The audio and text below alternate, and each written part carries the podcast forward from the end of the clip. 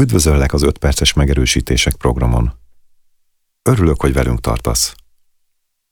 A következő pár percben az előítéletmentes gondolkodásról szóló történetet fogsz hallani. A történetet nyugodtan hallgathatod háttérzajként is, mint egy rádiót, és hallgathatod relaxáció közben is, ha több időd van elmélyülni, de ilyenkor figyelj arra, hogy teljes biztonságban legyél, és másokat sem veszélyeztet, ha esetleg elkalandoznál.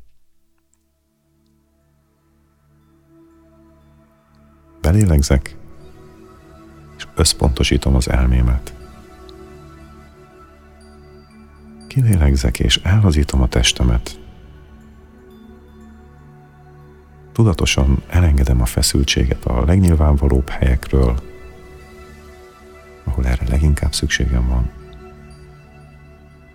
Elhazítom az arcizmaimat, a szemeim környékén és a szám környékén, elhazítom az állkapcsomat, és kiengedem az ott raktározott feszültséget. Finoman megmozgatom a nyakam, ennek hatására lejjebb ereszkednek a vállaim, fokozatosan leteszik a terhet és megkönnyebbülnek, és így tovább. Elazulnak a karjaim, melkasom, és közben érzékelem, ahogyan a légzésem megnyugtatóan ringatja a felső testemet, és ezek a megnyugtató hullámok segítenek még jobban ellazulni. Teljesen ellazulok most. Teljesen ellazulok most. Nyugodt tudatosságban. Elmém és testem egyensúlyban van. Ebben a nyugodt tudatosságban, világomban, itt és most, és most is viszonylag minden rendben van. Ebben a pillanatban nem számít más, csak a jelen tapasztalása nyitott és elfogadó tudatosság. Élt egyszer egy öreg ember, aki egy kicsi faluban lakott. Mert szegény volt, mégis mindenki irigyelt egy gyönyörű fehér lova miatt. Az emberek jó pénzt megadtak volna a lóért, de gazdája mindig elutasította. A férfi szegény volt, a kísértés pedig nagy, de nem volt hajlandó megválni tőle, egyik reggel azonban nem találta lovát az istálóban. A hírre az egész falu összecsődült. Te bolond öreg csúfolták, megmondtuk, hogy add el a lovat, amíg teheted. El kellett volna adnod, és egy vagyont kaphattál volna érte. Most aztán se lovad nincs, se pénzed. Micsoda bal szerencse! Az öregember csendesen így válaszolt. Ne ítélkezzetek túl gyorsan. Csak annyit tudunk, hogy a ló nincs az istálóban.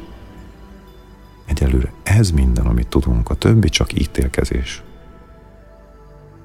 Csak a dolgok töredékét látjuk, hogy ez átok vagy áldás, nem tudhatjuk. Én meg vagyok elégedve azzal, amit tudok, és nem zaklat fel, amit nem tudok.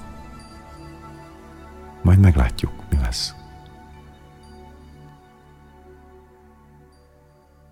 Biztonságban vagyok. Képes vagyok békét és nyugalmat teremteni a testemben és az elmémben. Csak én teremthetek nyugalmat a világomban. Tudatos figyelem fényében itt és most megnyitom az elmémet az új nézőpontok, új tudás és új ötletek számára.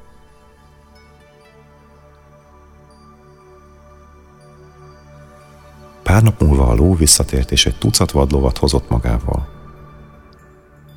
Ismét összegyűlt a falu népe az öregembernél, és ezúttal azt mondták, igazad volt, tévedtünk. Amit mi átoknak gondoltunk, az valójában áldás volt. De az öreg ismét csak így válaszolt. Majd meglátjuk. Az idős embernek volt egy fia, aki elkezdte betörni a vadlovakat. Egy nap leesett az egyikről, és mindkét lábát eltörte. A falubeliek ismét összegyűltek és sajnálkoztak. Micsoda átok! Egyetlen fiad eltörte mindkét lábát, és most ki lesz a segítségedre? Most szegényebb vagy, mint valaha. De az öregember ismét csak ennyit mondott. Majd meglátjuk. Képes vagyok az eseményeket úgy szemlélni, ahogy azok valójában vannak. Előzetes várakozásoktól, előítéletektől mentesen. Képes vagyok elengedni korlátozó meggyőződéseimet, és felszabadítom magam. Elengedem az elvárásaimat másokkal és magammal szemben is. Bízom magamban, és bízom a szívem bölcsességében. Békét és harmóniát teremtek az életemben. Csak én teremthetek harmóniát az életemben.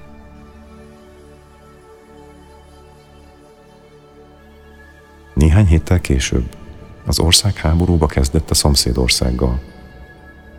Katonák jöttek és minden fiatalt behívtak a hadseregbe, de az öregember fia felmentést kapott a törött lábai miatt. A falubeliek ismét összegyűltek és kórusban mondogatták, micsoda szerencse. Az öreg ismét csak ennyit mondott. Majd meglátjuk.